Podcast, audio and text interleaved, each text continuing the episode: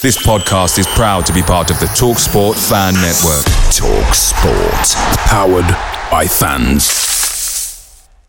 The TalkSport Fan Network is proudly supported by McDelivery, bringing you the food you love. Bez, what do you love? Well, John, it's a new sponsor and I'm loving it. For me, double quarter pounder meal. What you having? Oh, it's got got to be the chicken nugget share box. To myself, there's no sharing, but to myself, That goes without saying. But what Yeah. dip? Oh, barbecue. It's barbecue dip. Yeah. But where can people get it? So yeah, where can you get it? You can order via the McDonald's app. Um, it's via participating restaurants only, 18 plus, rewards registration required, points only on menu items, delivery fee and terms apply. So see mcdonalds.com for full details. The Talksport Fan Network is proudly teaming up with three for Mental Health Awareness Week this year. Beyond the pitch, beyond the results, we're here to connect fans, getting them to embrace the highs and lows of supporting your club because we're not just fans, we're a team. With two in three football fans having struggled with their mental health, we understand that life off the pitch can present its own challenges. That's why we're committed to ensuring you have the tools to stay connected with your friends and fellow supporters. Take a moment to connect with your mates. A simple text or an open conversation can make a world of difference. And if they don't respond right away, don't hesitate to follow up. Let's all take a moment to talk more than football. A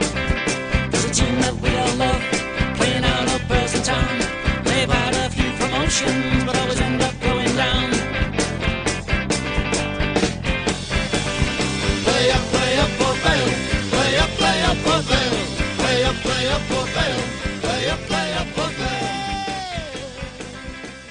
Welcome to the Ailing Vale podcast. We've all made it back from the seaside last night where Vale played Blackpool. And we're joined by Tom tonight. Tom, you weren't on the preview. Did you listen to the preview? I did. Yep. Listened Yep. to it on the on me on me drive up to Blackpool yesterday. Uh, very good. We won't bring up then that someone predicted nil nil. Don't Didn't hear the was. predictions. Well, we won't bring I up that I predicted nil I think I'll be honest. I missed everything after Andy described uh, Josh Thomas as being really good at being dead fast. I Thomas- uh, yeah You lost done my after way a little bit after that. Yeah, he's done after that. But yeah, never mind. If anyone did have a bet on my nil nil prediction, send your ten percent commission over to me. Greatly appreciated, and probably don't bet on anything else I predict for the rest of the season because that's the one right for the season. That's me done. And we're also joined by Johnny. How are you, Johnny? I can't complain. Can't complain.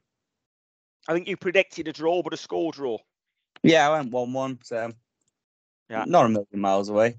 not a million miles away. It was a point, and that's it. Season's officially up and running. We're three games in, four points, four points off relegation, two points off the playoffs. The season's rocking. And I think if you'd offered any of us four points after three games, we'd have snapped your hand off, especially when I'd- you go and lose the first one 7 0. I would have bit your hand off for four points after four, to be fair, mate. So, um, as Beza Bingo works, uh, we're a point we're a point ahead of where I would have dreamt of being. We're four points ahead of where I expected us to be. Yeah, agree, agree. I said after four games, if we've got anything, it's a bonus, and it's a bonus. We're on four points, Yeah. and actually, the last two games looked a real good side for me. Well, I, I was going to say, I think, I think, I think the benefit is not just the points being a bonus; it's performances of the last, the last three games, really. Because Fleetwood, the performance was was fifty percent good. Yeah, it was Okay, going forward. I- uh, Yeah. yeah.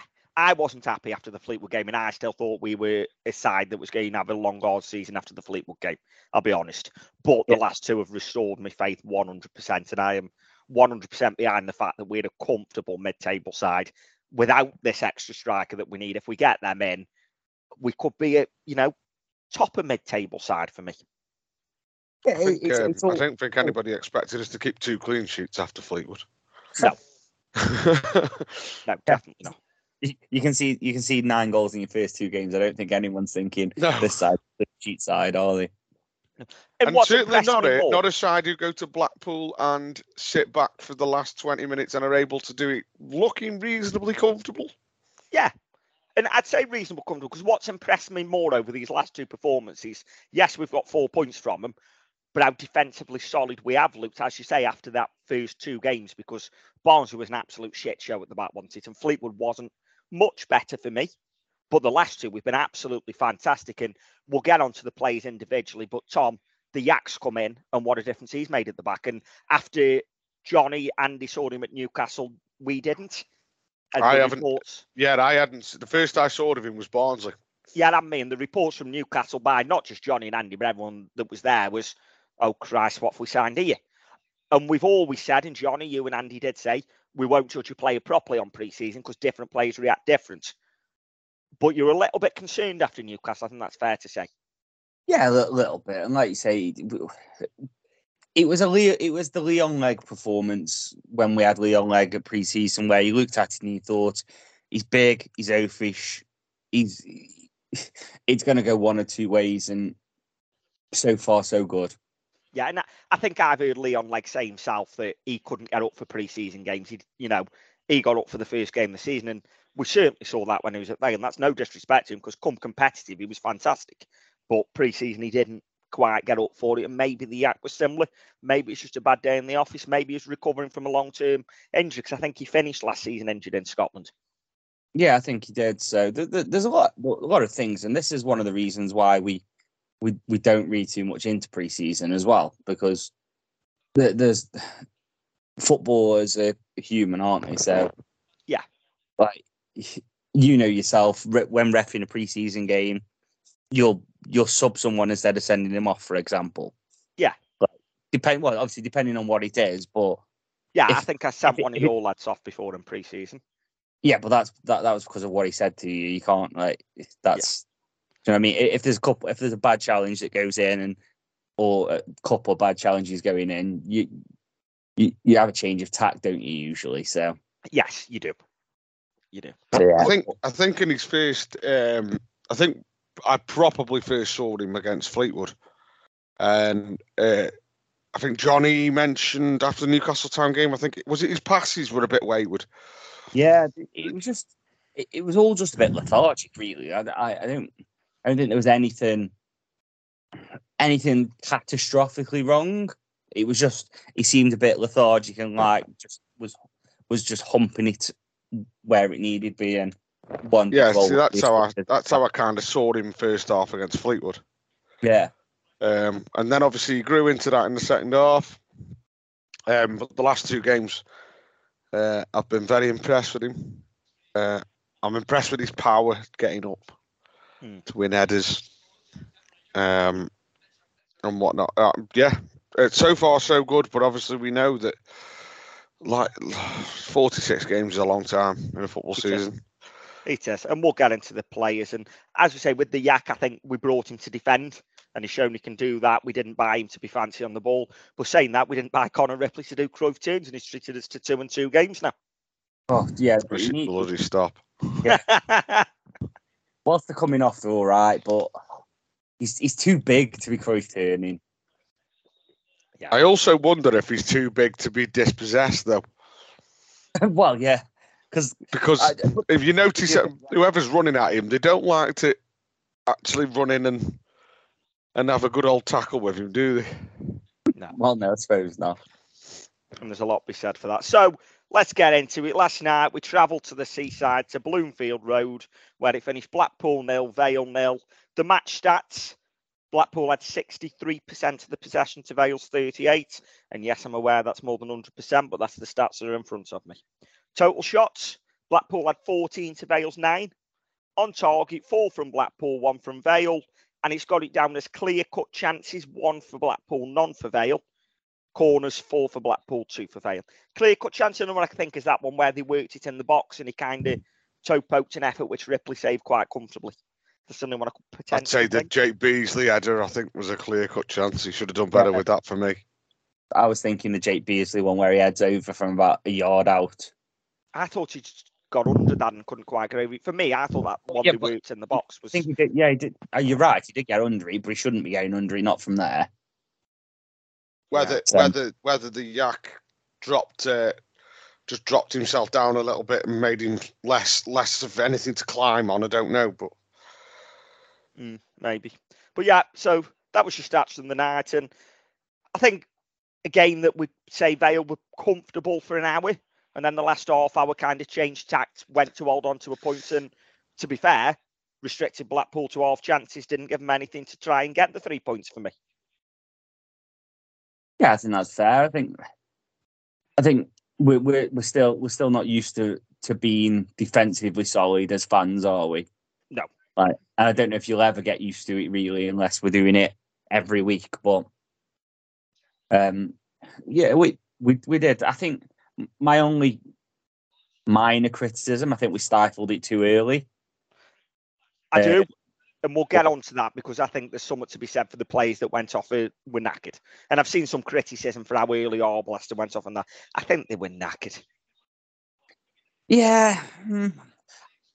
I, I I get you, but Arblaster looked like he just got his second wind because literally the second before he went off, he he had that effort, didn't he? Where so Hmm.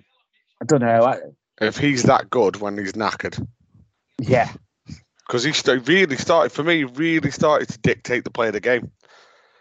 Um, He is that good though, he? We've seen that. yeah, and he was, games. you know, he was, he was touching, getting his little touches in. He was going around people like they weren't there. And I thought he was having a brilliant game, and I just, I thought maybe there is a, there is a bit of a, has he gone a little bit too early then?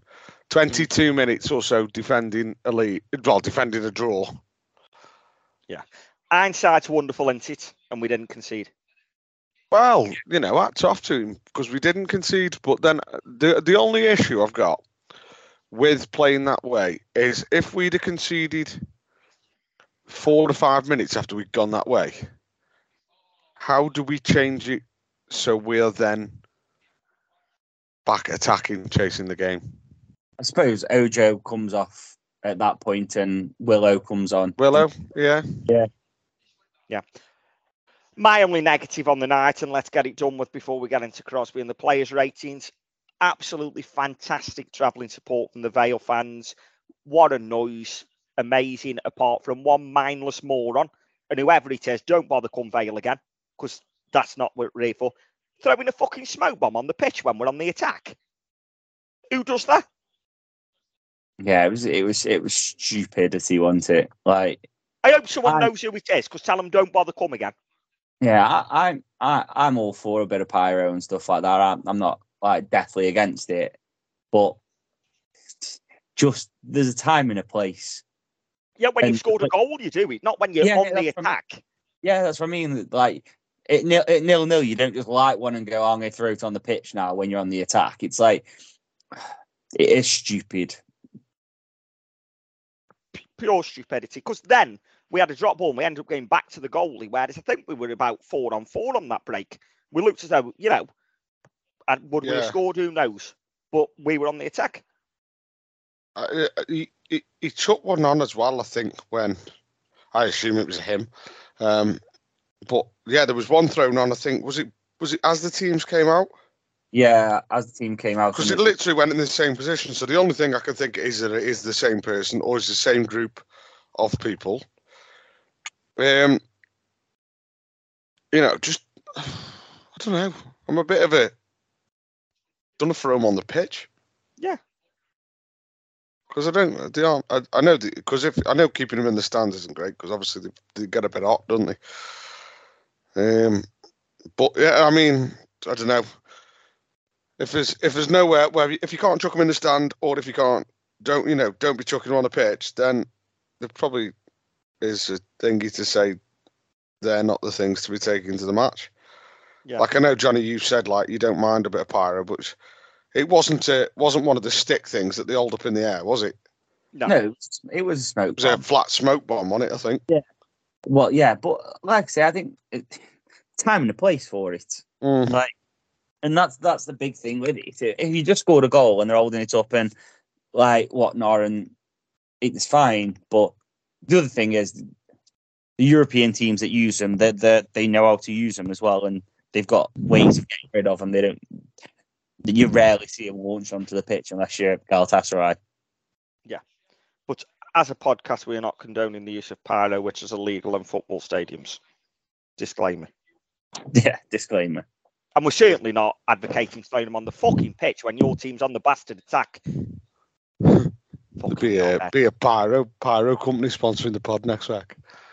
yeah, we'll see. the left game, the queue behind Manscaped. So, Johnny, before the game, your message was decent 11, odd choice without a striker, though. Big game for Plant at wing back as Hamilton's good going forward. Yeah, They were your thoughts. Elaborate and then give Crosby and the coaching staff a rating. I just thought it's brave going without a striker, um, especially that whilst we had two on the bench. Um, I think it says a lot about Willow's fitness, um, and also a lot about the fact that it's Thomas's first game in professional football, and is he going to be doing Saturday Tuesdays at that stage? Obviously not. Um, yeah, Plant at wing back doesn't fill me with confidence um, especially not against CJ Hamilton. That every time I've seen him play, he seems to have caused us pain in, in some way, shape, or form. Uh, but overall, Crosby's got the right eleven. We looked, we looked bright. We looked, we looked sharp, and we actually looked like we could have won the game. So you've got to say hats off to him. Um, it's seven for Crosby and the coaching staff, just because like I think I think the subs were ten minutes too early. Um, hind, like you say, hindsight's a wonderful thing. We've got a point. We would have would have chewed your arm off for a point before, and if we made the subs, it, well, we might not have had the chance to make the subs ten minutes later because we could have been one down by being so open. We could have won the game by having the ten minutes. Do you know what I mean? No one's going to know, are we? But I just felt like they were just ten minutes too early. Yeah, that's fair. Tom, Yeah, no, we're pretty much echo what Johnny said on that. Um, I thought Massey put himself a good shift in up front, and I, what I'd, I like to see is we seem to be trying. If they've got a big lump at the back, we are trying everything to avoid just kicking it straight to him. It was on the a couple of occasions last night. It was a bit frustratingly. We were trying to play out from the back. Um, sometimes it came off. Sometimes we ballsed it up. Um, but at least we weren't just lumping it up all the time to Massey with their big lad at the back who was just winning everything. I know we had to go in with a fair share of aerial challenges, but I don't know out of Thomas, Massey, or Wilson which would have been the more beneficial for that. Mm. In training, Gavin Massey might be winning headers galore. I don't know. Um, but yeah, no, I was a bit uh, don't understand the side at first, but you know, I thought thought we battled well. And it, but Yeah. same as Johnny with regards to substitutions, I would have liked to see them just hold a little bit longer. And I think what impressed me with the coaching staff, the tactics, etc., is we kind of had one shape on the ball and another shape off the ball, and we're very quick to transition. As soon as that ball was lost, Massey went from your central striker to a wide man, and then Garrity kind of pushed up, and they made a three there, so they could go and do the press as a three. And I thought that worked well when we did it.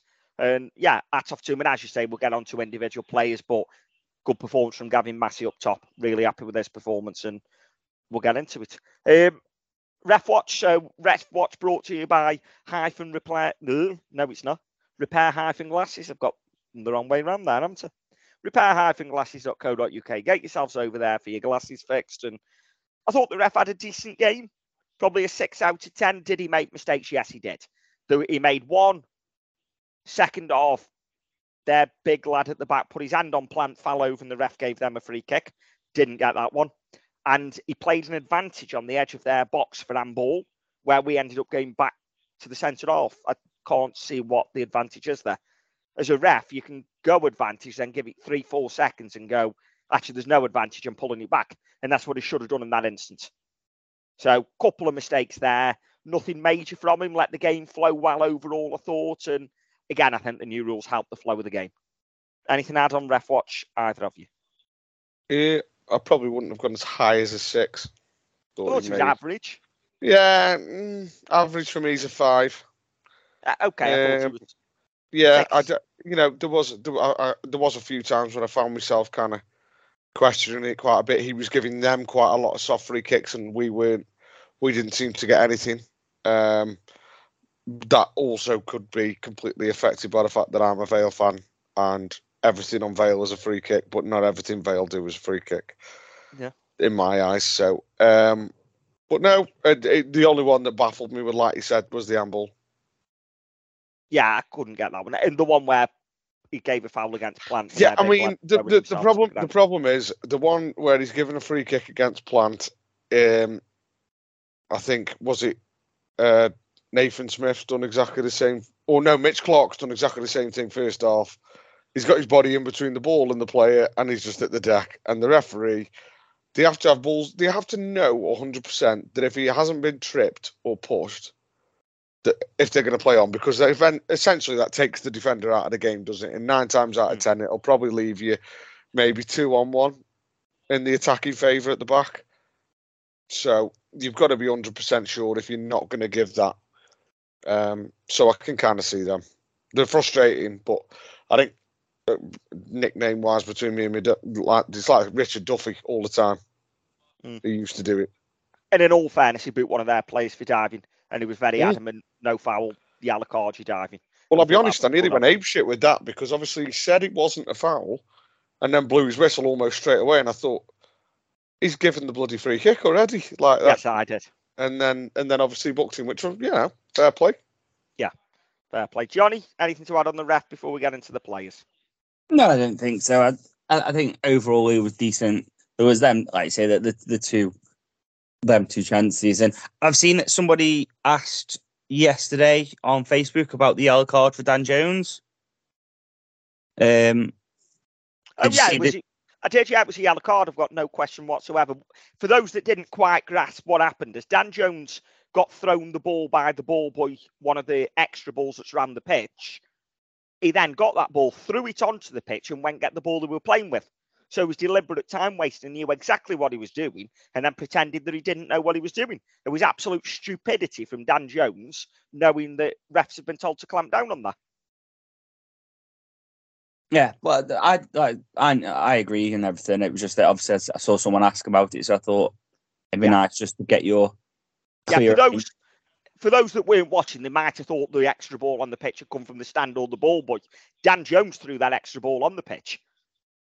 yeah, and and if he's throwing it on the pitch, then he's going to get booked. So yeah, I think one And of the one of the lionesses has done exactly the same thing today.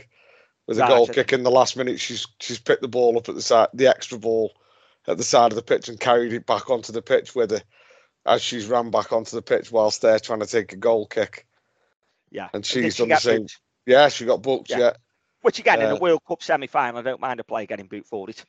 On a Tuesday night in Blackpool, where I think Dan Jones has already been boot once this season. To pick yeah. I mean, that, I'm a bit.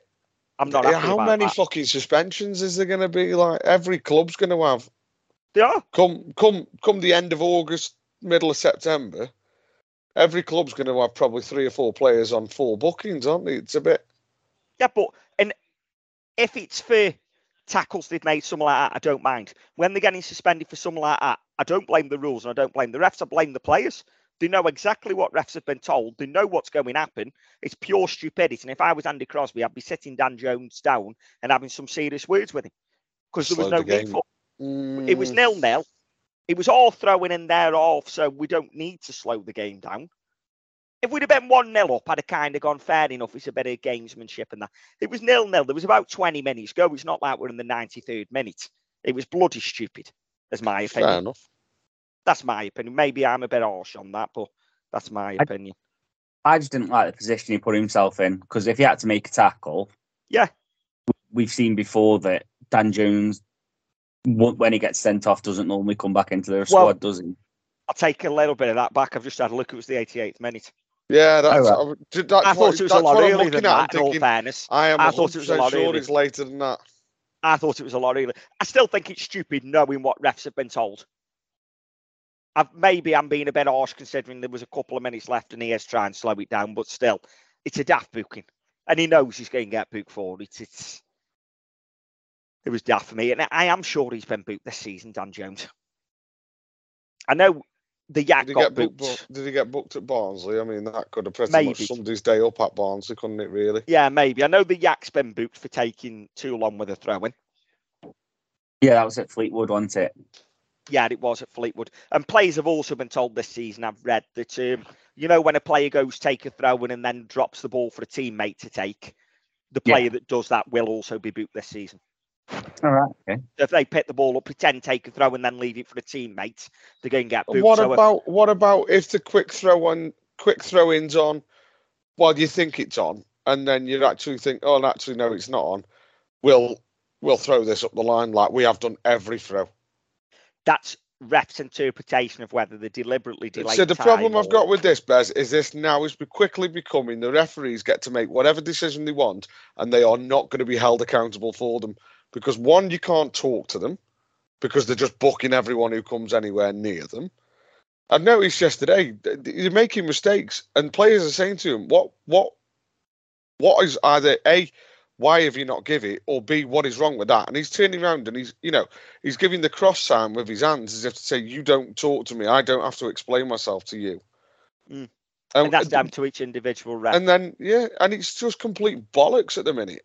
I understand the crowding round. I get all that, but players should be allowed to ask what the situation is. Why is that not a free kick? I agree. Could Um, you just stop it and just say, it, from where I stood, it looked to me like he won the ball. Yeah, Okay, agree. sound, no problem. Yeah, Totally agree. And Johnny will tell you, and anyone that listens that I've ended up refing their games will tell you, I'm a ref that explains my decisions. What players can't do is go up to the refs shouting and bawling, being aggressive, because that's a yellow card offence. I've got no issues with a player going, What's that for, ref? He says, Oh, from my angle, you've tripped him. Fair enough, he's explained himself. Yeah, player no, goes screaming just- in his face, yeah, yeah. yellow card. So I do agree, they should be able to speak to refs. Let's see how Yeah. it pans out. So let's get on to the players. Um, in goal, Johnny, number one, becoming a big fan favourite already, becoming a team of the week favourite already. That's twice in a matter of days. Connor Ripley. Yeah, I, I reckon that, that th- these people picking teams of the week are just looking at him again. I'm not fa- I'm not facing up to, to him and explaining why he's not in this team of the week. Because whilst he's been stable for us in the last two games, made a save in each game. I wonder how bad all the keepers have been because I, I wouldn't I haven't seen Connor Ripley and gone, my God, he's a he, he's playing above his station sort of thing. He's improved our defense no end. He's a brilliant keeper, but I just don't see team of the team of the week keeper. But do you know I what? get what don't- you're saying. There's, there was a Fleetwood save one that but obviously wasn't in team of the week that week, so it's not for that. I think Yeah. weekend is the penalty save. Last night actually hasn't really had a lot to, has he? But the thing, the thing with the penalty save is, whilst that's good, surely there's another keeper in the league that's made two or three good saves that uh, trump one penalty save. Do you know what I mean? And Like, the problem with that is the people who are picking the team of the week, you don't have a representative at every game, do you? well, it, it's it's it's done off stats. So I was looking at FotMob, and FotMob actually got Connor Ripley as the man of the match in the game yesterday. Have they? Yeah. So it's not something. This is this is what I mean. It's like they're obviously using an algorithm that says right this this this is how it happens. So they've got Connor Ripley yesterday a match rating of eight point three because they said he's made four saves. The expected goals faced is 0.71, so he should have conceded a goal from them four. Mm. He's made 50% of his passes, 20% of his his long passes, um, swe- swept up twice, punched once, couple three high claims, 11 recoveries, and he had 72 touches and a Cruyff So- turn.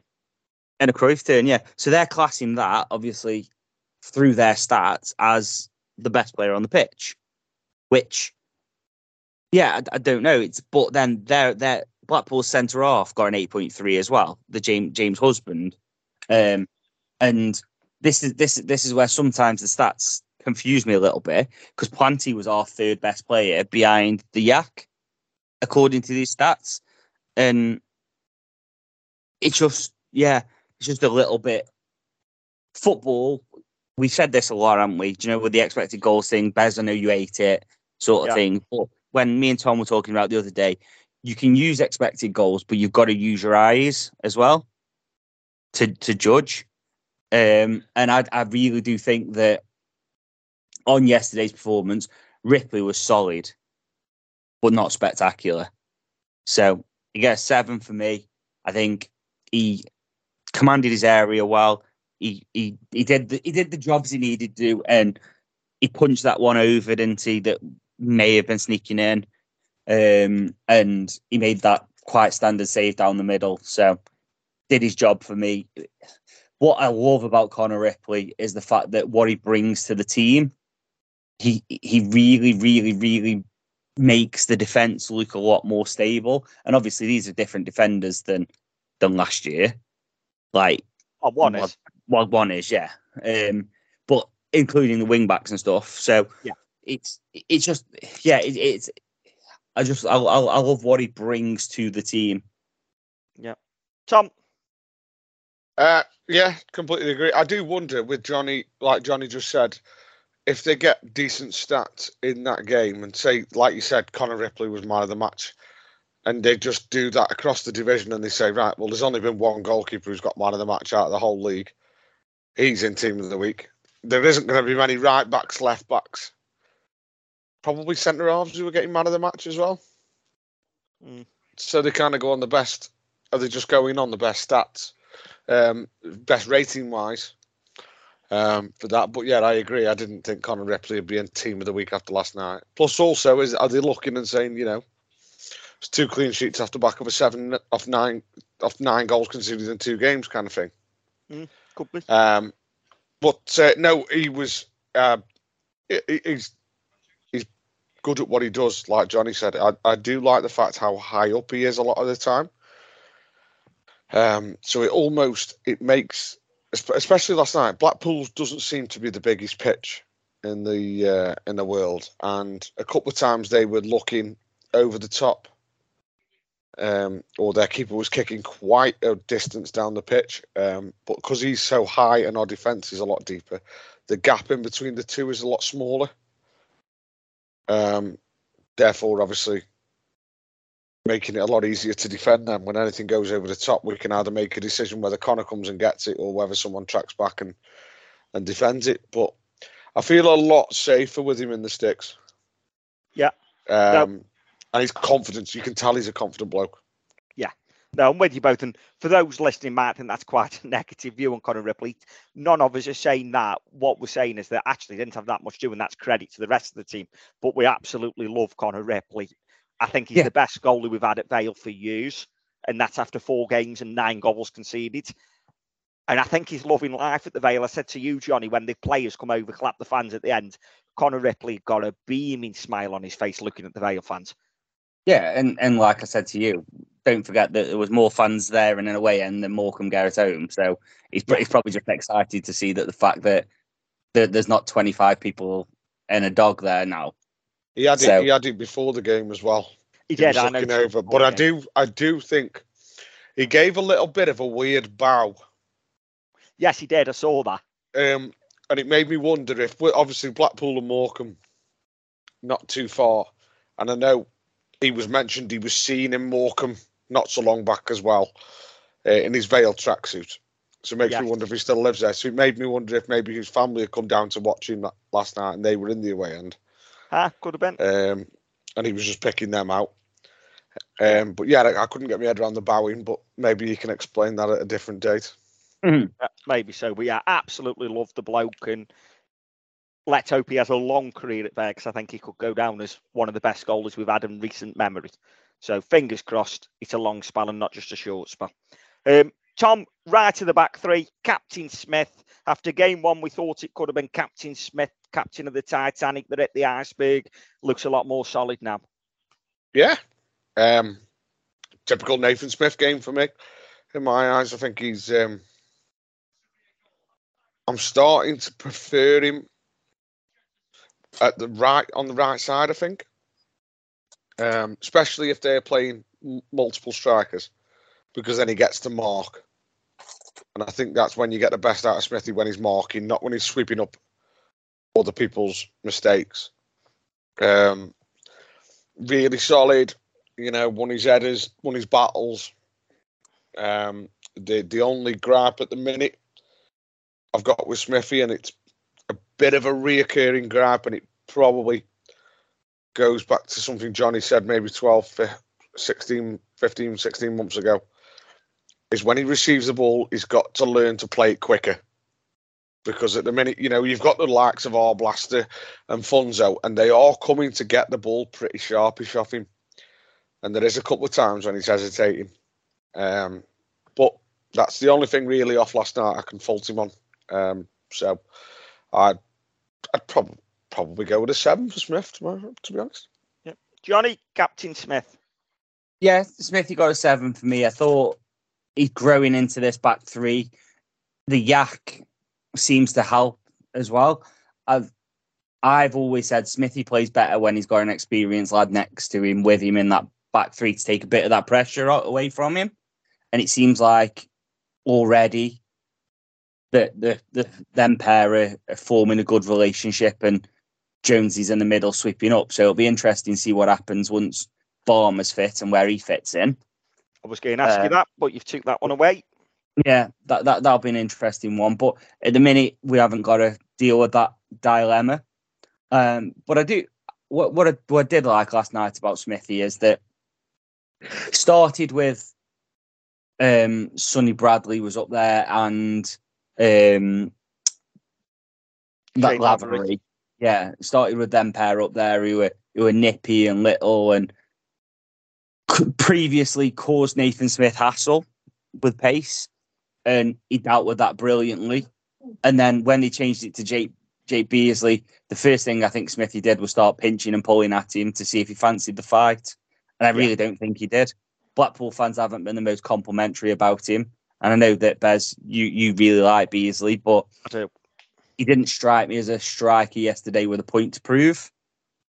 Um, he just he, so I think that was down to down to our defence because they they reacted really well to to both kinds of both kinds of striker that that that Blackpool threw at us, and that's reassuring now that we've dealt with Andy Carroll, which is one thing, and then we've gone and dealt with Lavery and Sun, Sonny, um, and then we've then managed to switch up in the same game to deal with Beesley. So kudos to the back three and Nathan Smith's really leading him now. Saw that there was a lot of time where he was talking and organising, and him and Mitch seem to have a good relationship together, which is really helpful. Um, so yeah, it's I, I was I really enjoyed watching the defensive side of of his game, but like Tom did mention, there was a couple of times he went forward and kind of overlapped and it just felt like he was overlapping for him to be an extra man rather than to offer something properly, but then ended up with the ball and sometimes you just thought, oh, just wish he'd be a little bit quicker. Yeah, all further. And moving on, Johnny, the middle of the back three, I've just checked it was his first booking of the season, so I'll take it back a little bit of what I said, but I think it was a fucking stupid booking. But he had a good game overall. Dan Jones. Oh, Dan Jones yesterday, the confidence is back in him. He, he, he sprayed two or three really good crossfield passes yesterday. The header that he powered in, albeit he was offside, was some header. Um, he, he, he literally took the goal net off, didn't he, with that header? Um, defensively, he was really good last night. That one that looped over the top and he completely lost it, and then he just flicks an heel up and kind of flicks it away. Granted, it went into the middle, but it went into the packed bit of the middle where everyone was. He just felt comfortable last night, Jonesy did. And I think everyone around him felt comfortable. And I, I like him in that middle of the three. I think he's better there than he is wide. Um, so yeah, I was I was really happy and a, a good a good seven seven out of ten performance for Jonesy. Yeah. Tom. Yeah, yeah, I agree. Um, it looks another one who game by game is looking stronger and stronger. Um, there seems to be a, a, a, thing that people are quite happy to point out that certain players haven't played an awful lot of football, so therefore should be given time. Um, Dan Jones has got to be one of them. He hasn't played since I think January before these three games, four game. Well, yeah, he, he missed the Fleetwood game, didn't he? Yeah, it was Um, Shrewsbury away. He wanted to go. yeah. Which was it late January, early Feb?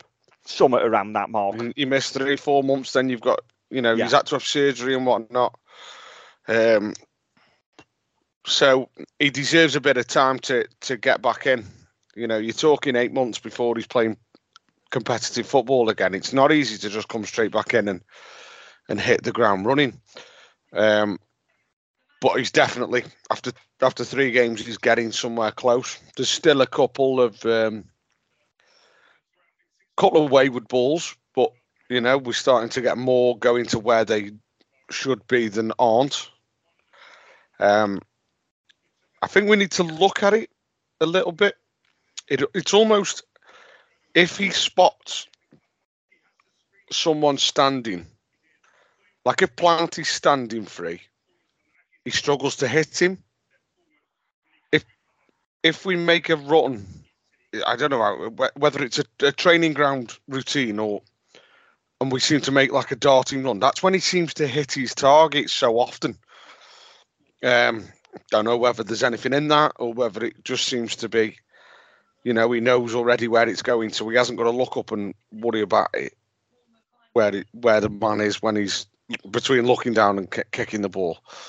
Yeah. Um, Winger Well, will yeah, tell no- you that. A winger will tell you that's good attacking play. That's what a winger will tell you. That What do they've read mean? where.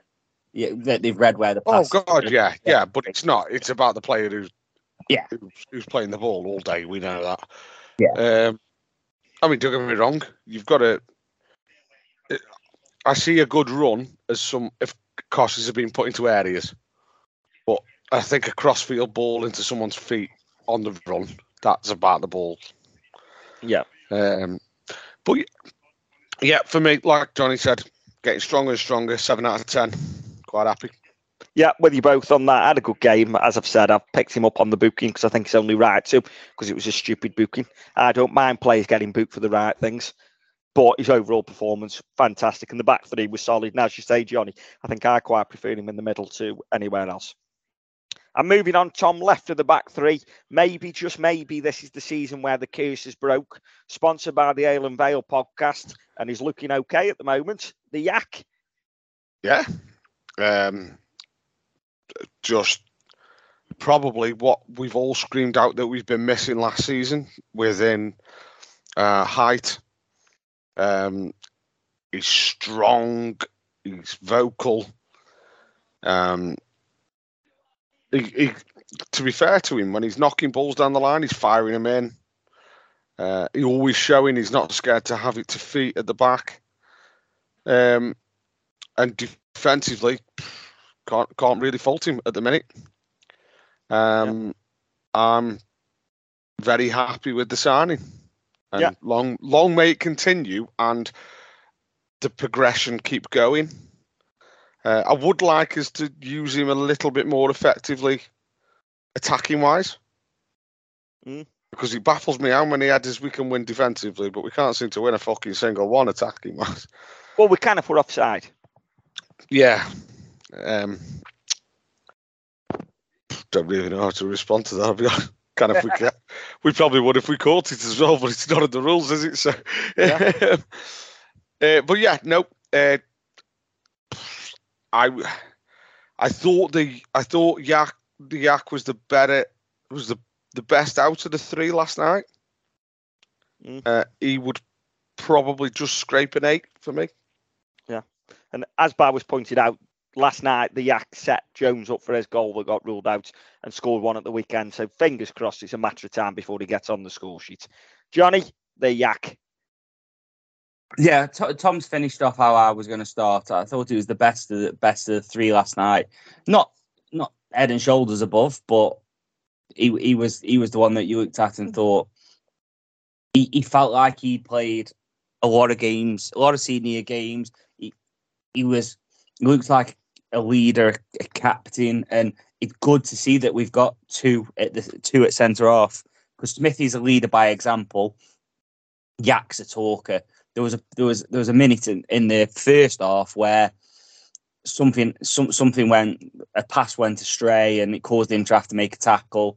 Um, and he was bollocking someone and absolutely hounded like and that's what you need sometimes. Like you need someone to tell you that's that that's wrong.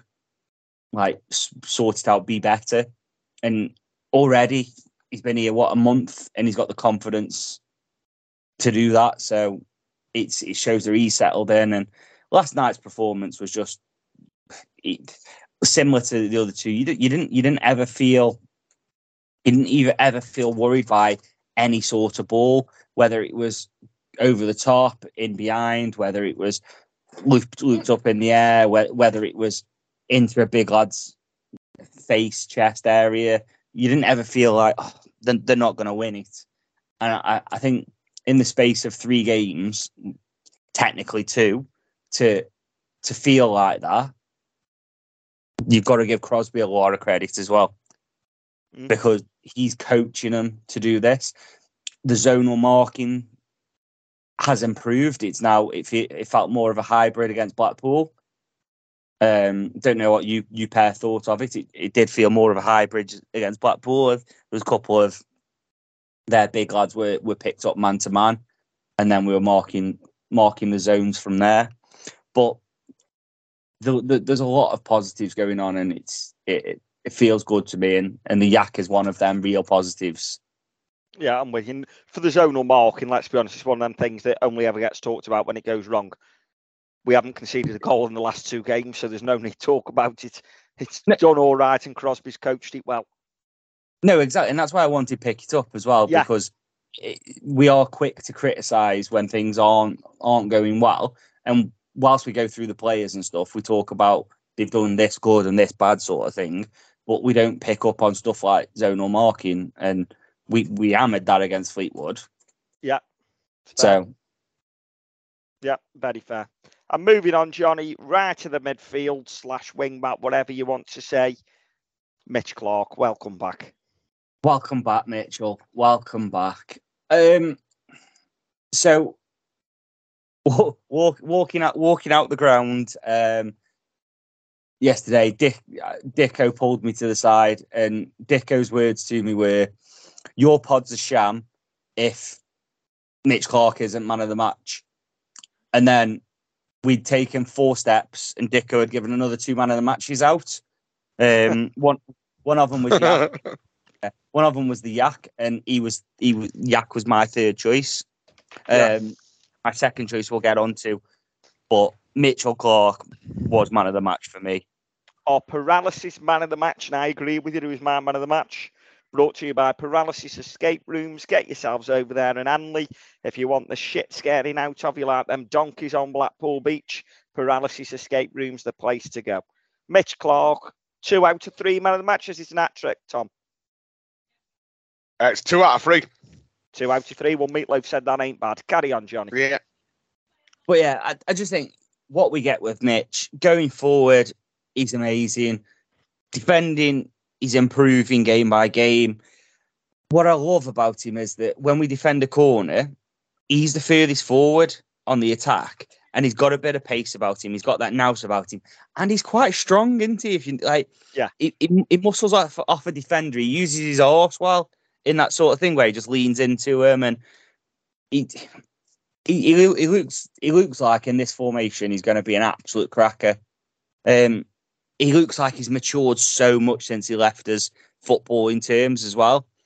So I'm just I'm really happy that that, that we've got Mitch and the performance yesterday was, was brilliant. There was the, that ta- that tackle he put in um, on on the sideline, for example, where he just smashed their lad into next week, so he could get back into position and settle. Is everything you want to see? Yeah, I'm with you. And a mark, Um, it's uh, eight for for Mitch. Yeah, Tom. Uh, like Johnny said, he was outstanding. Um, his energy, I don't know how he quite keeps up going at such a pace 19, 20 times up and down that line. His fitness levels are, must be through the roof. Um, but yeah, it, it, he's quickly becoming a v- very good wing back in this division. Probably the biggest sides in the division. He's, you know, he's outshining their wing backs, if that makes sense. Mm. Um, you know, he made when he came off the bench Saturday, he made Reading's defense look stupid for the 15, 20 minutes he was on. Um, his his running, his levels last night were were fantastic. Uh, his tackling, um, having seen him for the first half at Barnsley, the the brief spell against Reading, and all of last night, it it this is no, I don't mean this to to sound horrible or to sound like I've forgotten about him or or anything like that or didn't appreciate what he put in for the club. But the, the decision for Clark over Worrall now to me this is this is showing the difference it has when you have so much pace and power at wing back. Worrall was was losing that. Worrall was going backwards on that. Um, and for me, this is this is the this is a way of showing that that's what we needed to get back to, especially with this formation. We needed someone younger, someone with more power, more pace. Um, and yeah, thought he was outstanding last night, Mitch. Uh, agree with the eight. Yeah, with you both, I thought Mitch was outstanding. My man of the match as well. As you say, Johnny, he gets forward, back, gets tackles in, creates going forward. You can't really ask for any more from your wing back than that. And long may it continue. Welcome back, Mitch Clark. Moving on, Tom, I'll go across the midfield the order they've got it on Sky. So next, the Blasty. I wish you hadn't have just pulled that face at me as you said the word plastic. I'll be honest, it looked like you were about to ask me to notch you off. Um, so, well, if you're offering. well, they certainly don't call me the blaster. um, but no, uh, another fantastic performance from Ollie. Uh, maturity beyond his years with with the ball at his feet. Um, I said a couple. I think it was after the Fleetwood game, um, and I can't remember who I said it to. I know I said it to a couple of lads around me who I sat with. Um, but it seems to be the difference with Ollie is his first touch will take him well on his way to where he's going. Whereas a lot of the other players in this division, they have their first touch and then they decide where they're going. Hmm. He's already that half a second, probably. That's all it is. But that half a second makes a huge difference. Um, and he's skipping around players. You know, he's skipping around players in the right areas. He's tidy um, when he needs to be. He plays a simple ball. He's always available. He's not afraid of where to have it anywhere. Um, as we touched on earlier, for me, it was 10 minutes too early when he came off last night. Um, but if you said to me, we bring him off on 70 minutes on Tuesday night and he plays all 90 at Charlton and, you know, you get you get a full 90 from him and you still get a point out of the game at Blackpool. Okay, I'm happy with that. That's fine. Yeah, Yeah. I'm with you. Um, I would give seven to Ollie last night. Johnny, what did you make of the Blasty? Just can you stop that, please? But um, yeah, To- Tom summed up our blaster really well. I think one of the big things with him is that he he's he's got, he's got a footballing brain about him, um, and a lot of the time, like young lads are sent out on loan for the first loan to get some experience. And I don't know if you remember when we had Marcus Harness on loan, for example, from Burton. I try Who- not to, but I do. But yeah, he he he left us a man because he went on and he's, he's had a very good career at decent decent clubs, hasn't he? Yeah. And and sometimes that's what you think that the first the first real loan's going to be out of out of a club, whereas our blaster seems to seems to coming in and if you turn around and said this lad's 26 and has played 40 games a season for the past six seven seasons, you wouldn't bat an eyelid. I don't think. I think he's that apart good. From, apart from the baby face. Yeah, apart from the baby face, apart from the fact he looks 12 years old, but I think he's that good. Yeah, Um, there was one time last night where he went in for a tackle. Like, it looked like he was going in with his stud showing, and it was going to be a dangerous one, like one of them standing ones. But actually, he just brought his foot right where the ball was going to be, brought it down, and then moved it direction. And it was like that's the sort of class above that Tom was just talking about with him. And I just, I re, I really like him, and I, and I think that my only worry with him is that is he going to be ours come January the first? That's my only worry with him because if he carries on, who knows where he'll end up uh, end up this year. Yeah, no, I totally agree with you on that. And the flip side of that is if he is that good till January the first, we've had one hell of a first four months, five months of the season. Yeah, I'll be- definitely. I don't mean funny. If he's playing like that at 18 on his first league debut, he'll he'll play international football.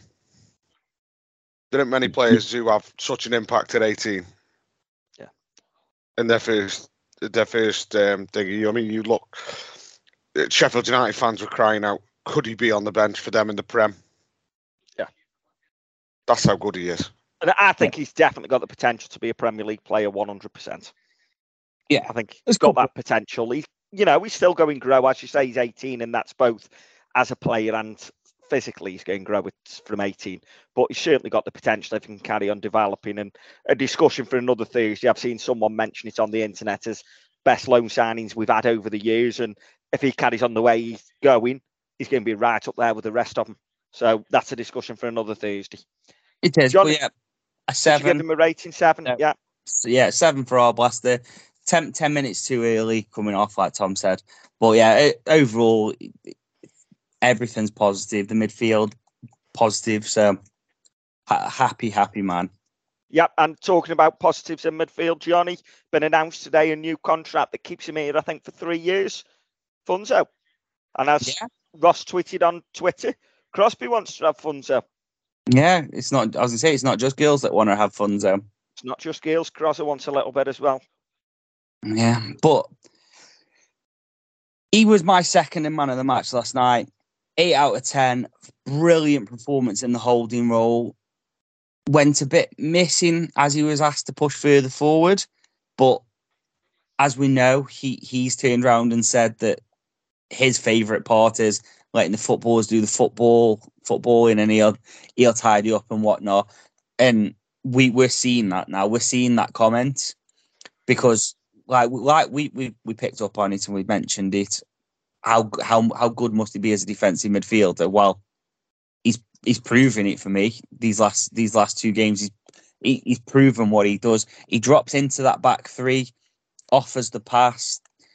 He he sprays a ball well. He he can put a tackle in, and he's got that ability to instead of tackling, go and drop in in a position and intercept, and then try and get away with the ball. And I think that's I think that's really underrated. Um, but yeah, I really I really like him. Good eight out of ten performance, and long may it continue and happy new contract. Yeah, Tom, do you want to have Funso? Uh, my man of the match by a country mile last night. Uh, I would argue a nine out of ten. Um, and weirdly, Andy used a phrase on the Reading podcast, which I thought couldn't describe Funso anymore, and I think that was the the, the going round putting out fires. Mm. Uh, and I thought he did it again brilliantly last night. He seemed to be everywhere where he was needed. There's he's he's got this little knack of when somebody else is losing the ball, he almost goes in, helps them out, and just just manages to toe poke them out of trouble the other way or something that. Um, his energy levels again are brilliant. You know, I think was it the 89th, 90th might have been well into injury time when he sprint sprinting forward with the ball and you know he got clattered from behind and we just needed something to just take the pressure off just for a couple of minutes. Um, but yeah, I thought he was outstanding last night and I was a bit worried after the first two games, after the Barnes and the Fleetwood game. Um, Yeah. But now he's back them up with two two solid well, yeah, uh, Reading was a good performance last night for me. Was outstanding. Yeah, Um, yeah. So yeah, my man of the match, nine out of ten last night. Yeah, fair enough, and I can see why you've given it to him. Like I say, Clark was mine and Johnny's, but I can see why you've gone Funso. Um, I'm moving on, Tom, at left wing back slash left winger last night, Mr. Plant.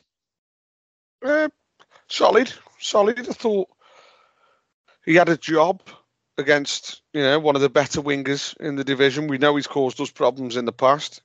Um, we do know that he likes to play on the right and use his left use his left peg. I think in a way that helps Planty because that probably puts Planty nine times out of ten on his stronger side as well, being right footed. Um, so when they're going down the, you know, with with CJ on his right foot and Planty trying to tackle with his left foot, neither of them probably want the ball where it is. Um, I thought he did okay. I thought he probably he probably could have been one of the ones to go off. Um, at 60, 70, I thought he, he really he put that much in. He probably ran out of steam a little bit, to be fair to him, because it is a big ask. Um, but yeah, no, uh, a six out of ten for Planty last night. Johnny.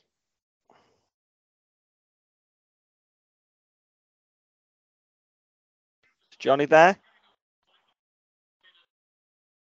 Oh, Johnny's gone. Johnny's gone. He's had enough, hasn't he? Fucking hell. Jelly really doesn't want to talk about Planty. For me, then, Planty, while we wait for Johnny. um, I thought Planty actually massive, massive vote of confidence for Crosby last night to start Planty against CJ Hamilton and say to him, Do you know what? Conor Grant probably isn't up to another game at the moment yet. He's had nine game he played nine games last year through injury. You're going in against CJ Hamilton, who we're not going to come up against many better wingers than CJ Hamilton this year. And Planty did a good job on him. I thought he kept CJ Hamilton fairly quiet. Yes, I think Blackpool targeted that wing, and that's where they will look the most likely, but they haven't got a goal from it. So for me, Planty gets a seven out of ten because he did more than we'd probably expect of him by keeping Hamilton quiet and keeping Blackpool at a clean sheet. His work rate, his energy, his pace gets him out to some situations, and he's not naturally a defensive player. He is a player that prefers to be on the front foot going forward. That's where I prefer to see him. But you know what? He's done a great job for the team last night, and I thought Planty really deserves some props for what he did last night at Blackpool. Johnny, are you back? I'm back. There we go. Yeah, uh, Plant- Planty is one of two players that I think deserves a bit of credit from from the podcast um, for players that we've hammered. Um, whoa, whoa, whoa, whoa. I've never hammered Planty. no, listen, uh, let me finish my let me fin- finish my speaking, and then then you can jump in if if you feel necessary. I hammer Planty quite a lot about wing back, about the fact that there's two parts of the job, and he does Yeah. one part very well. I can't hammer him last night about not doing the second part well. I think he defended well last night. There was two or three times where Hamilton got in behind him, but I'm confident enough to say that if Conor Grant was playing, the same thing pro- would have happened a couple of times. If Mitch was on that side, the same thing would have happened. Like CJ Hamilton is is a good winger. He's he's better than League One as a winger. I don't see him as a wing back, but that's do you know what I mean? Each each their own. Playing some to Blackpool where they play him, but um, yeah, Planty had a had, had a good defensive game. He was quiet going forward. Um, it seemed like the, maybe a bit more of a game plan was for him to sit back and defend more than Mitch on the other side. Mitch seemed to get forward a lot more than Planty did. Um, but yeah, there was a couple of times where you look at it and go, "Oh." there was one second half where Planty had the chance to bomb on and he just stopped at the halfway line. And then we had a bit of a three or four players in like a five yard box. And it was that was just a bit of naivety from him not being a not being a wing back. Um, and it's nice to see that he's he's he's learning. He's going to make mistakes there. Will Ryder's turned around and said he sees him more as an eight or an eight or a ten, hasn't he? So Yeah. that that'll be interesting going forward. But he also acknowledged the fact that the best place of getting minutes for us this this season is out at wing back. So that's going to help his game improve n- no end. Um, because we've all seen he can defend. Ipswich is setting play, playing in centre midfield, he could defend. So we know that he can do it. It's just getting the balance right at wing back. Um, and that's a good building block. Uh, I agree, seven. Um, and yeah, he's he's he's on his way to being a very good player for us. Um, Yeah. and we just need to nurture him right and look, and look after him. Yeah, no, I'm with you. And I do wonder if actually was played down more for his pace against Hamilton because Conor Grant's not the paciest. So maybe that was the game plan to have him there to use his pace against Hamilton. I don't know, but as you say, Johnny, I think I was thinking that myself. myself. I'll be honest, because I thought if if Hamilton gets the other side of Grant, there's no recovery. If Hamilton gets the other side of Plant, there's there's always potential for a bit of recovery there. I think. Yeah, yeah, and yeah, great performance. Let's see Planty getting more involved at the other end and future games to get me close to my 15 goal involvements. Johnny, moving on, and I'll go from right to left on the two that played behind the front man. So, according to Sky, we'll go first with the best on earth, Ben Garrity, back at his old stomping ground in Blackpool. Yeah, de- decent performance by Ben. I thought did a lot. The, the the three, the three as a whole did a lot of dirty work up there and a lot of the stuff that's really unfancied. And so, like, you've got to give them credit for that. I think that when when he broke into the box into the second second half, his, his touch took him a little bit wide, but I think he, he managed to get a good effort into towards Chislett, who ran a bit too is a bit too straight maybe i don't know but um yeah garrity did all right did well. Um i'd say seven seven for him. There's there, there was a few bits and bobs where you'd like to see him a bit more involved in it in the game as he's playing further forward but not not going to break my neck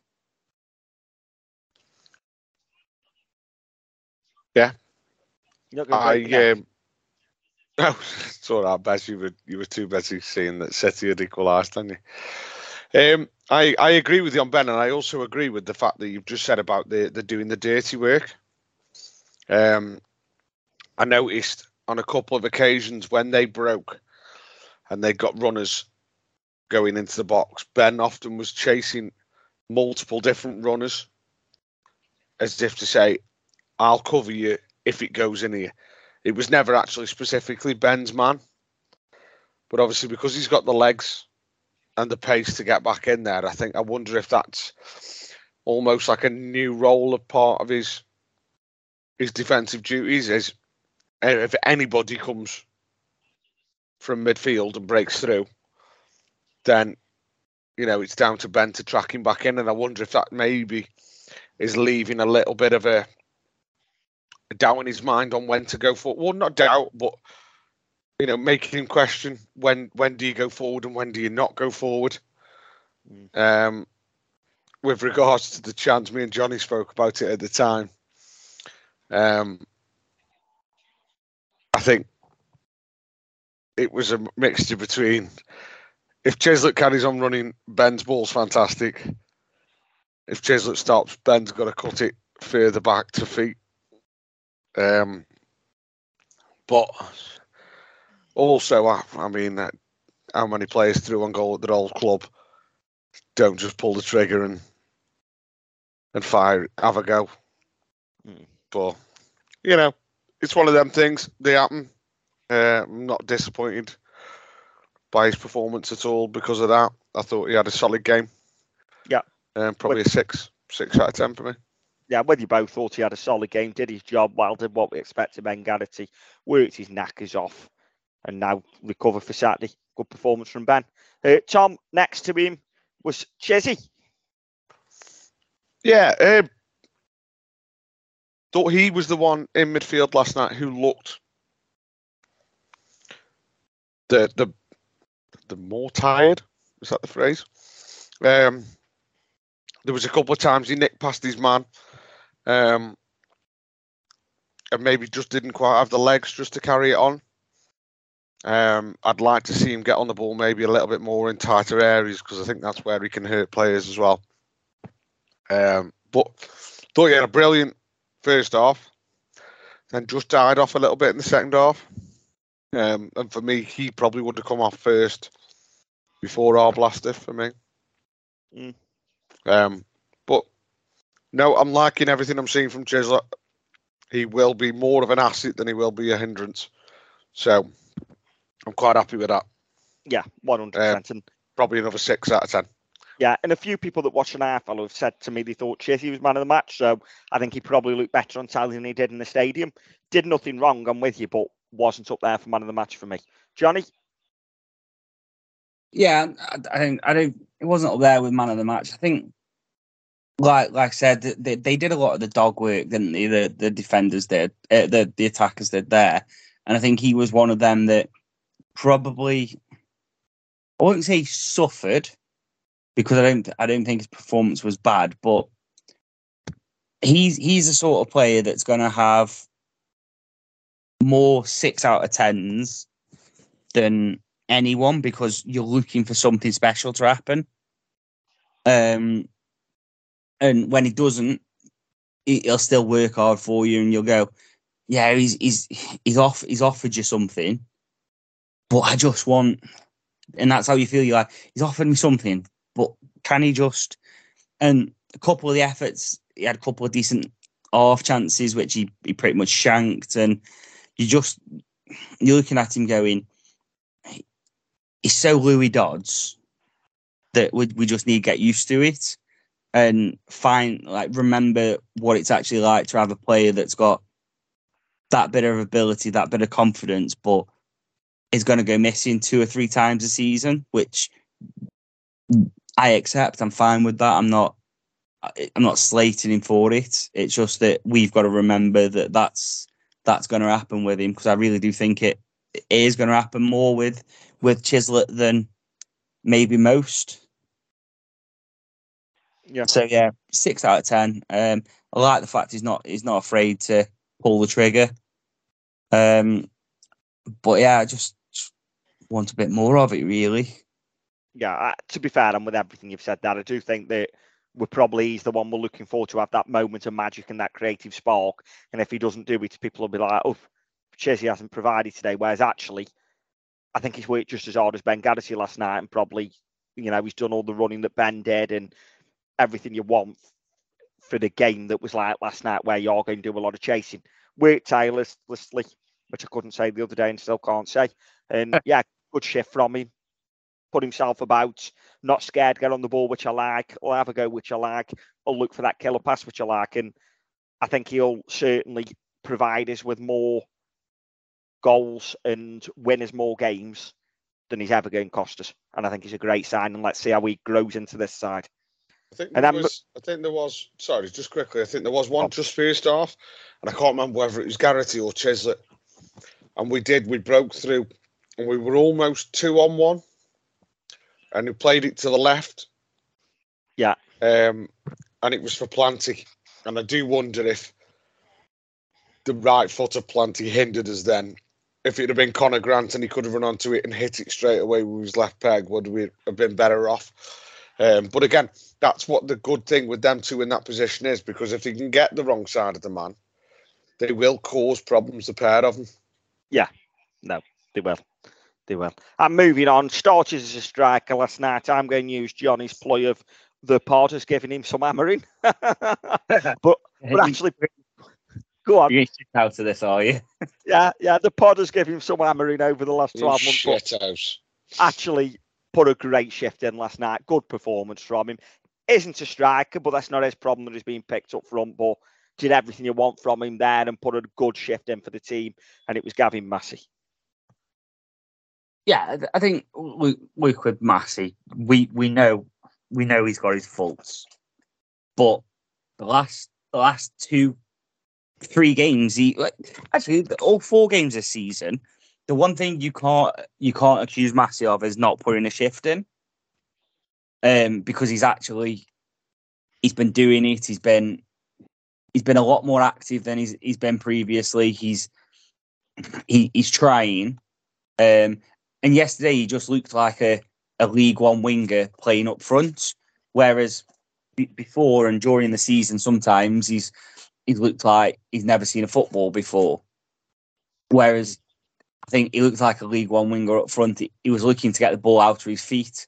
He was looking at pushing and running, and it showed real good strength to to put their centre half on his arse to then get on the attack and unfortunately blaze it a bit wide. I don't know if he got a bit excited or whatnot, but it, it it's it's a good starting point for him.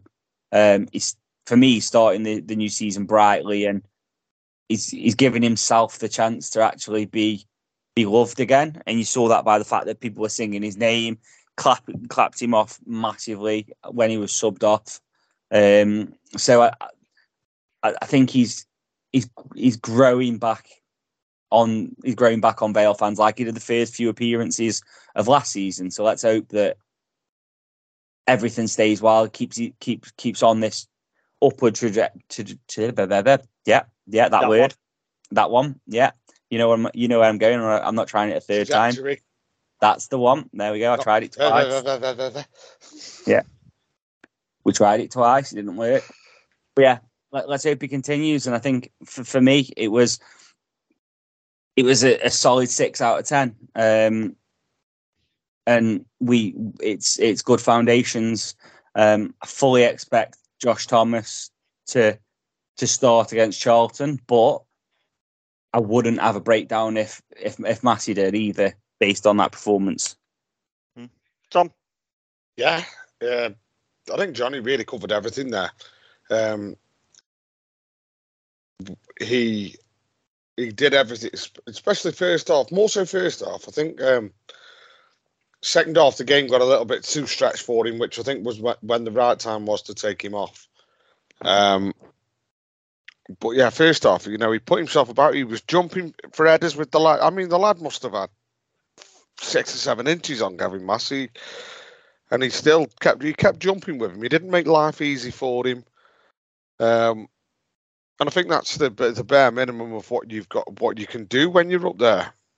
Uh, and like we've we you know we've alluded to before, he isn't a striker, um, and sometimes you lose them half movements with that. Um, but there is, you know, there is loads of loads of time in the season for him to to keep improving on that and to keep getting better. Yeah. Um, and yeah, and you know, like Johnny Johnny uh, spoke about earlier when he he snapped at his chance. Um, and the problem is when you're probably a midfielder playing as a striker, you probably don't get many chances. Um, so I think he just needs to just you know if he can just calm down on it. You know, sometimes I'd rather him just caress his side foot than trying to knock knock the pigskin off the bastard. Um, you know, he just needs to just relax. Yeah, no, I'm with you on that, and I'm with everything you both said about Massey. Did fine. I'm not going to berate him for the chance he missed because he created it all by himself with his own hard work, knocking the defender off the ball. Maybe should have worked the goal. Well, he should have worked the goalie, but you know what? Created the chance himself. Go and have a pop. Don't mind that. And as you say, Johnny, I won't be having a meltdown if he starts again Saturday after that, but fully expect Josh Thomas coming. So that was Super Vale away at Blackpool, brought to you by Andy PVFC's Taxis. If you need a taxi, get yourself over to him. He can't time travel, so he's not going to take your Vale away to Blackpool, but he will take you to the airport. And if you've seen him on Facebook this week, he might even put a suit on. Unlikely he's going to crack a smile there. Andy PVFC's Taxis. Johnny, moving on, we're away on the road again on Saturday. Yeah, third, third, third of the first four games. I don't know who sorted the fixtures out this this year, but they're absolute balance because at this point of the season, every every club come Saturday will have either played three away and one at home, or three at home and one away. Um, whatever happened to the all home away rotation, I don't know. It's Uh, because of the midweek, isn't it? Well, no, well, that should that should have no bearings to it whatsoever. I'm sure it does every season. Wait, we're not at this point of the season, and you've been you've you've had three away games. Usually, I'm sure you haven't. No, because I think we've normally had three home by now. I don't know about that. Would I'd, I'd have to look back. I just feel like it feels very heavy. Maybe it's the three away games we've had as well that makes it feel a bit like that. But Yeah, maybe so. But you look at it, they generally try, and it doesn't always work, but they try have your home away on alternative Saturdays and then the Tuesdays slide in. mm, yeah, Well, um, well, I'll have a look at that in, in a momento because it, it feels like it's excessive. I know you've got to you've you've got to play everyone twenty three times to home and away, so it don't really matter. But um, we're on the po we're, we're on we're on the road again. Um, Charlton away, they've had a very bad start um, by their standards. Um, they they plowed a bit of money into it this summer that they will have expected to to not to to have had a couple of wins under the belt, and they lost 98th minute, I think it was, to Bristol Rovers yesterday. Um, so yeah, they they they find themselves 15th on three points. Um, beat Orient 1 0 on the opening day, and then they've lost to Peterborough and lost to Bristol Rovers, um, whilst losing to Newport in the Cup as well. So it's going to be an interesting one, I think. Um, I think this is this this is going to be another one of them challenges for us. Um, but there's no reason why we can't go there and cause a bit of havoc. They're playing a 4 1 4 1, um, which will will will test our back three more, I think, because the we, we we've done well recently against the two up front, haven't we? But now going back up to that one and that one being Alfie May, um, it's going to be an interesting one. So, um, Bez, you're on the way down, aren't you? What eleven would you pick?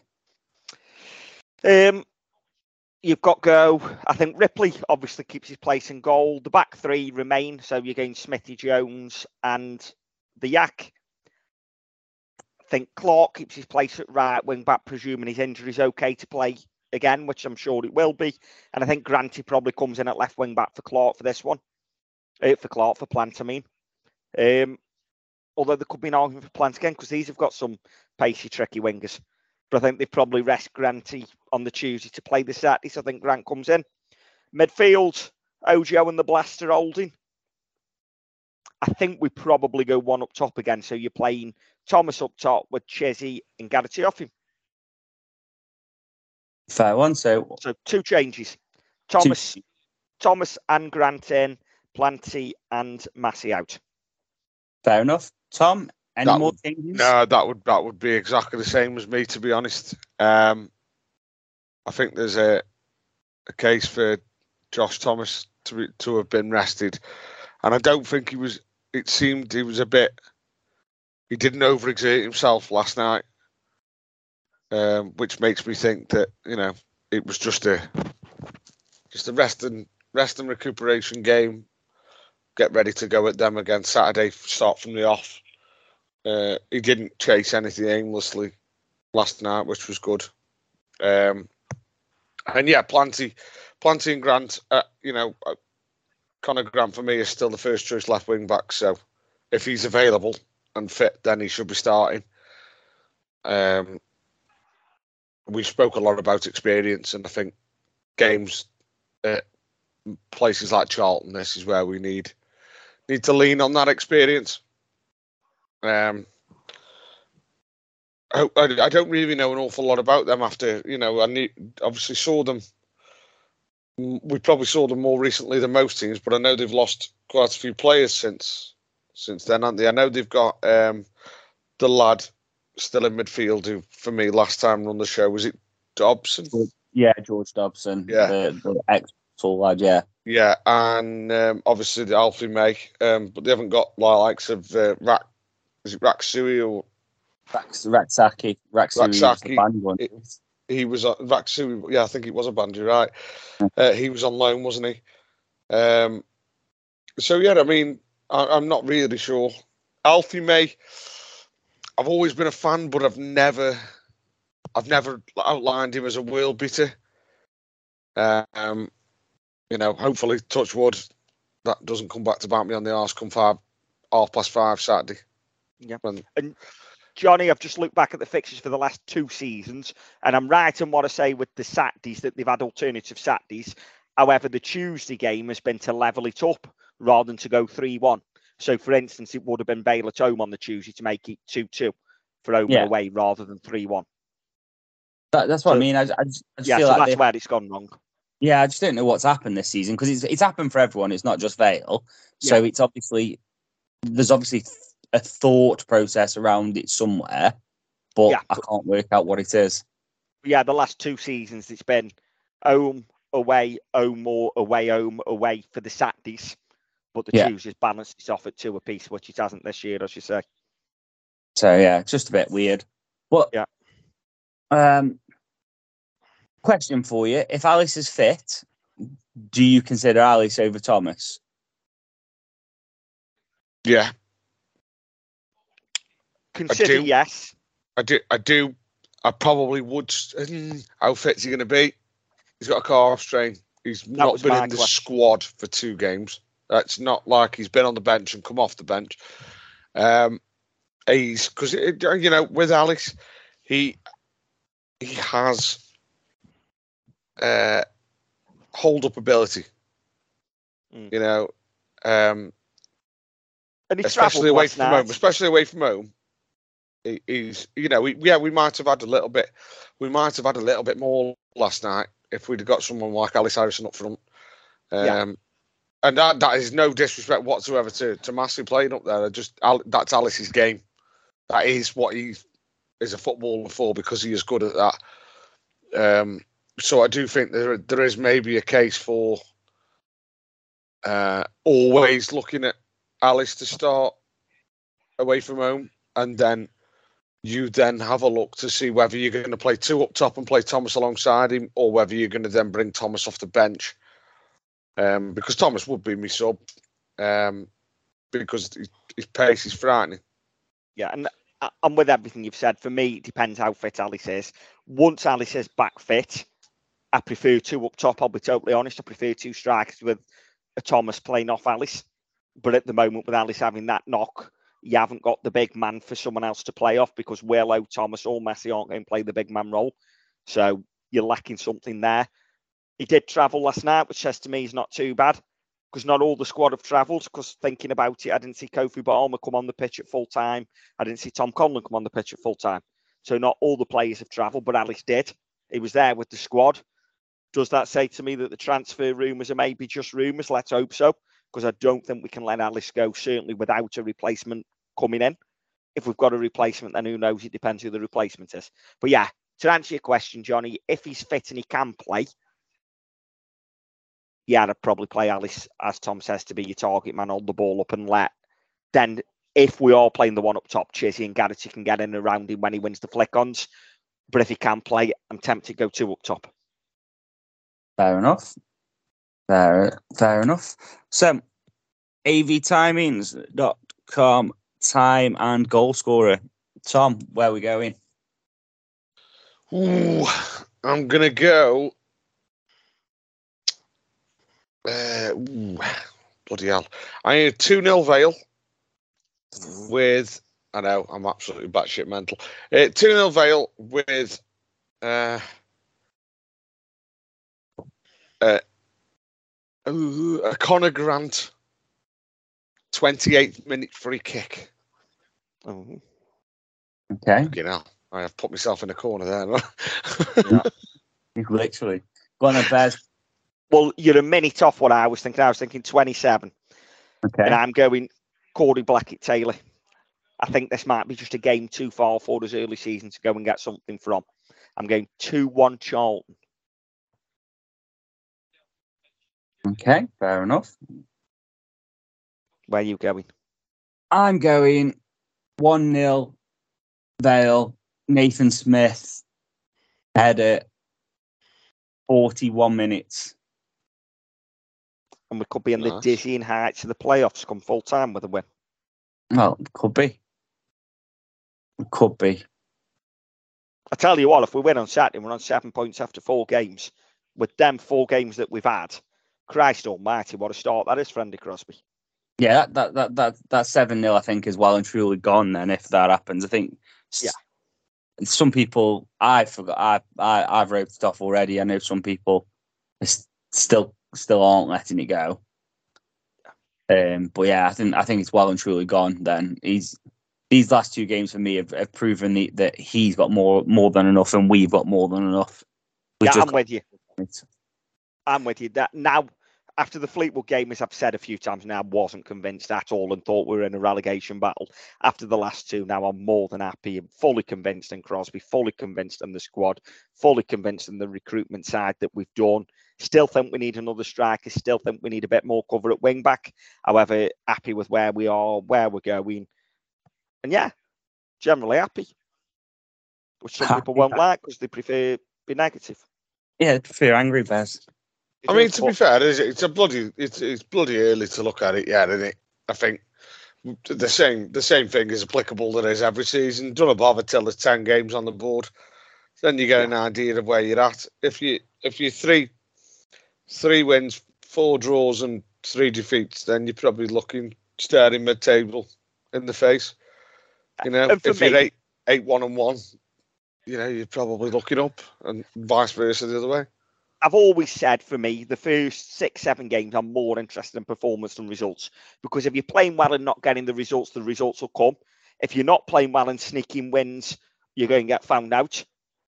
After the first two games, I thought, you know what, we're far too open here. I've seen enough in the last two games that we can shut teams out, we can restrict chances, and we've got enough creativity. For me, going off, forget the results, going off performance, we're going to be fine this season. Absolutely fine. Like I say, I still want another striker in.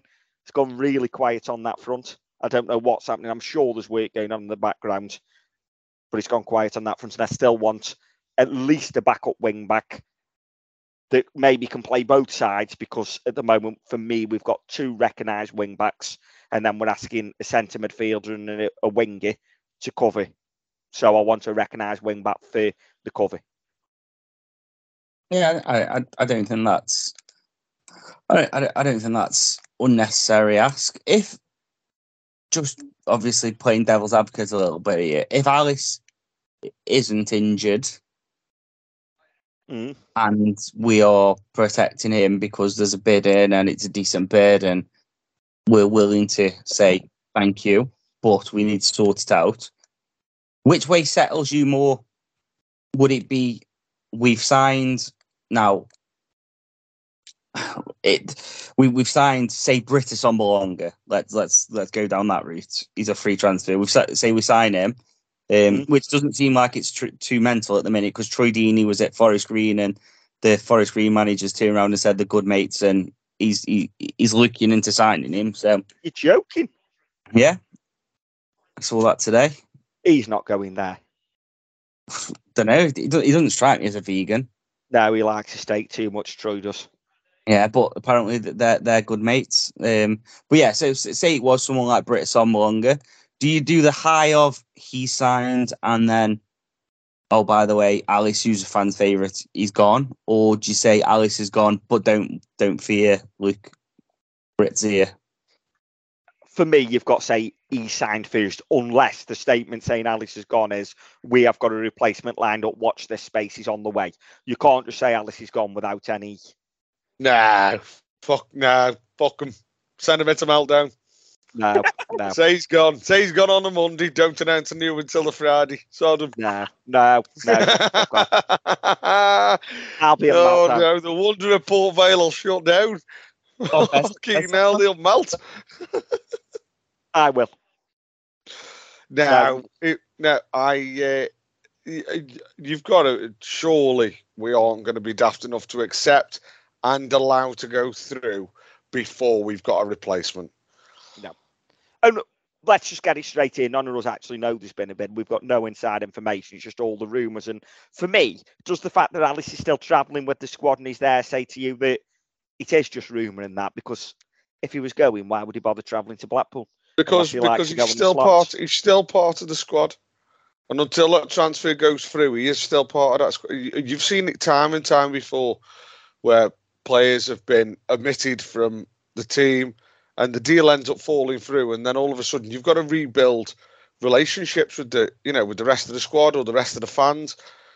If he's still there or thereabouts, and there's still question marks over it, then he's still very much involved in our squad until until that deal's done. Yeah, it's a fair point, but Tom If- if we all knew- night. If we all knew that he wanted to leave and then you know, it fell through at the last minute because the the other team went for somebody else instead. That to me says he wants he wants out of Vale because I know that piece of information. So why is he? Why would he give hundred percent for Vale now on a Saturday?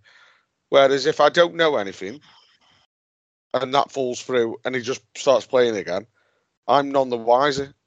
So then I don't start doubting that I'm not on his back as much then if he does something or if he doesn't go and chase a ball down. Mm.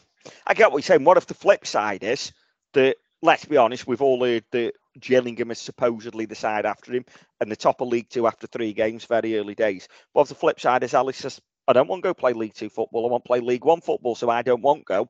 But Vale again, will Gillingham have offered us six figures? I don't know what. I'm just plucking a figure out the air. We think it's a good deal for the club. What happens then? Stays under contract, and he's still down to the player at the end of the day. Can't force him out. And I hope we wouldn't do that. I hope we wouldn't. And again, if Vale would try and force him out, and I don't think they are for one minute, he doesn't travel again for me because Crosby says to him, Look, you're on your way yeah, out. yeah. If You're that's if that's the case, we're forcing him out by by yeah. we that's what I mean. We're taking him out of the fold. We're taking him out of the squad. Yeah. Um, and I don't think that would be- the case. And you never know. The man, there's been that many bloody rumours knocking about that you don't know what's true. Oh, have someone just plucked Gillingham out the air because they because people have heard they've got money? Could have done. you know, Bristol Rovers have got money. It doesn't mean he's going there. And he's a fan's favourite there. Tom, you've just started a new rumour. Well, only repeating what I've heard. No, I'm only kidding. Uh, but, um, but no, I think um, I think for me we're going about it the right way. If it is certainly under a, uh, with a deal, Johnny, your thoughts? Yeah, I, I, he's a at the end of it. He's a Vale player until he's not. So if if he's fit, we we should be we he should be involved. If he's not fit, then I get it. You can't. You know, there's no point. There's no point risking injury. If, if there's a good deal on the table for us, we've got to take it as long as we can replace him.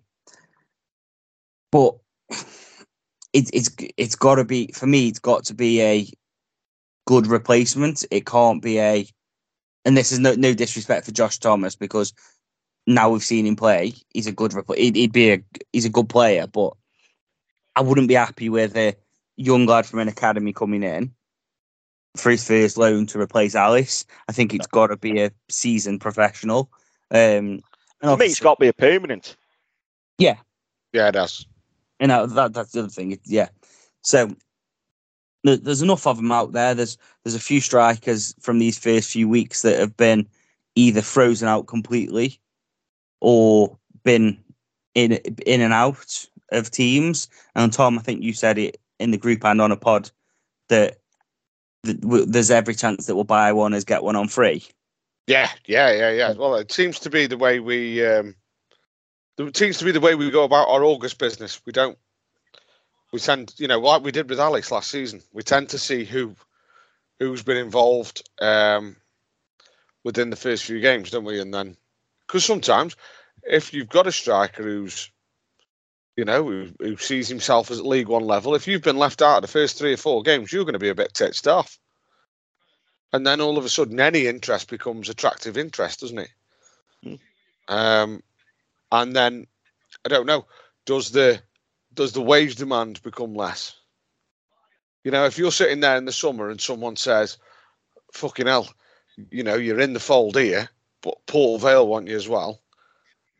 Then you're going, bloody hell, I'm in demand. I could probably ask Port Vale for another 400, 500 quid a, a, a week. Whereas now I think it's, uh, you know, you haven't been involved in the first four games, so you a bit like, get me out of here. Well, you know, Port Vale are interested, but it's 400 quid a week less than it is here. Oh, I'm bothered. Oh, I'm bothered. I'll take that because I just want to get out of here. He's doing my fucking head in. Yeah. And I And, think Jo- there, is a, there, is a there is a bit of that. I think. And Johnny, you made the point after Barnsley, who's going, won't come here after that. We've now got a Blackpool and a Reading game to show them and go, this is actually what you're coming to. That was a freak result. It isn't that bad. The season isn't going to be like that. It was a one-off. Yeah, and I, I think that that's the main thing. And it, it, it, you've got to we we've got stuff to to work behind now. We've got stuff to to credit and say, look, actually, things are things are all right. So Yeah. I'm interested to see now going forward. This next couple of weeks till the window closes is going to be very, very interesting. Um, and and hopefully we we do see we do see some movement, really, don't we? Um, but I think that's everything. I don't know if there's anything else that either of you can think of that you want to discuss on this. Uh, No. No, nothing, nothing really. Um, I don't know how many tickets we've sold for Saturday. Hopefully, I'll there'll be similar numbers to last year. Um, because we made some noise last year there. We did. Uh, Yeah. Um, did. and it was it was a, it was a thoroughly enjoyable day. It was the one where the man, when I got there, I, need, I had to have two pies because they were that nice. They had a little Yeah. edible sticker on the top. You Oh, had yeah. to have eyes. I had to have two pies, and I'm even. Do you know what? Right, first time ever. I, I think I'm even going to take some sandwiches for way back Wow. because it was that. I was fucking starving on the way home last time. I remember. Yeah, 'cause it took us about an hour to get off the ground because the bastard police wouldn't let the coach Yeah. go until the Charlton fans had waved all the players around the pitch and then gone home. Yeah. Um, lost the away game, obviously. Well, I'm looking forward to it again. It's not a new ground now, but it's uh, it's an enjoyable day. I'll be on the I'll be on the Crown Buzz. Yeah. I think you're with me as well, Bez, aren't you? I am. I'm with you. I'll be there. And uh, Johnny, you you you driving? Yeah, I'll be. I'll, I'm driving down. Yeah. Is So, it you, Matt? uh, me, yeah, just me, Matt, and Steve. Is it? Um, yeah, I think Jamie said he can't make it, so um, yeah, Ah, we'll be heading down. yeah. If anybody sees us, give us a shout. Have a chat. It's always Yeah, good. um, Meeting quite a few people at the minute, uh, which is good.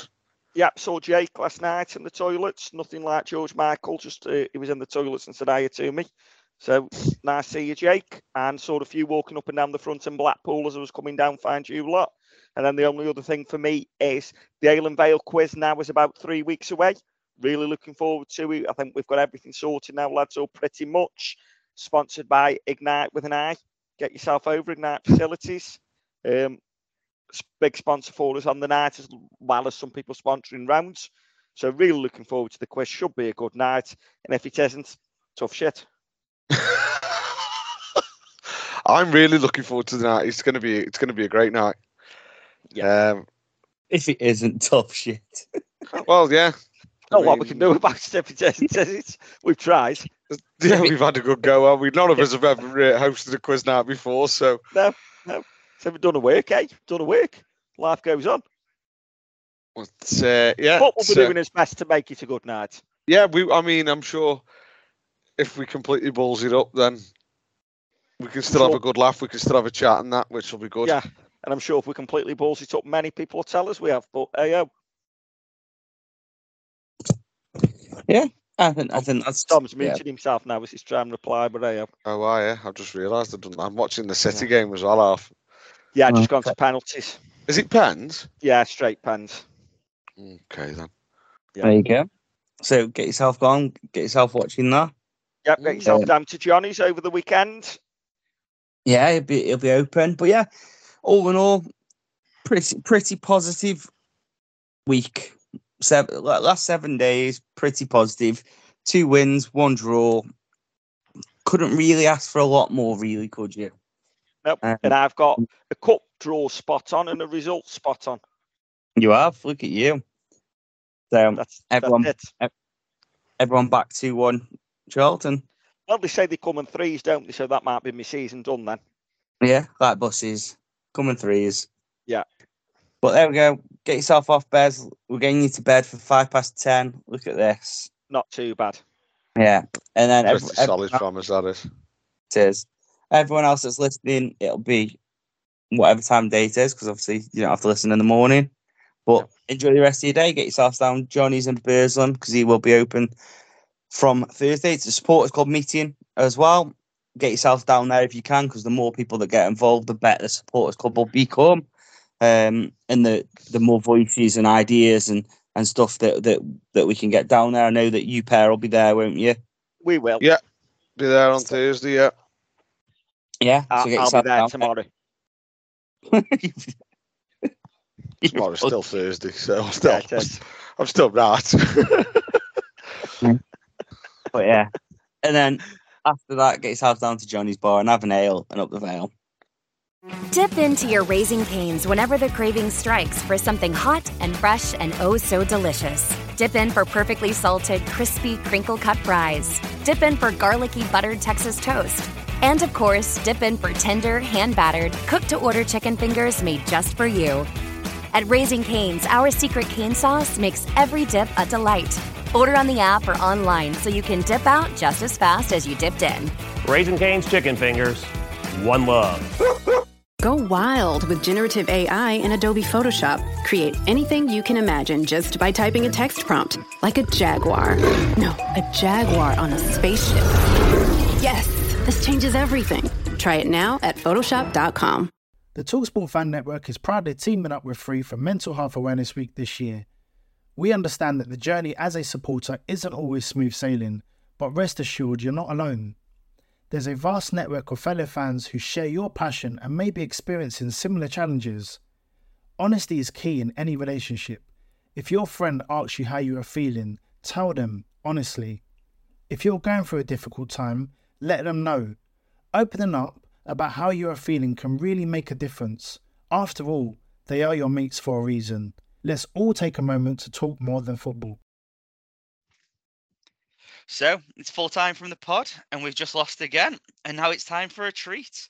What are you looking for, Bez? Well, I'm looking at who's cost us today. Was it the ref? Was it the players? But whoever it was, cheer yourselves up. Get yourselves to McDonald's. Get yourself a Big Mac tonight and enjoy it through the app. Johnny,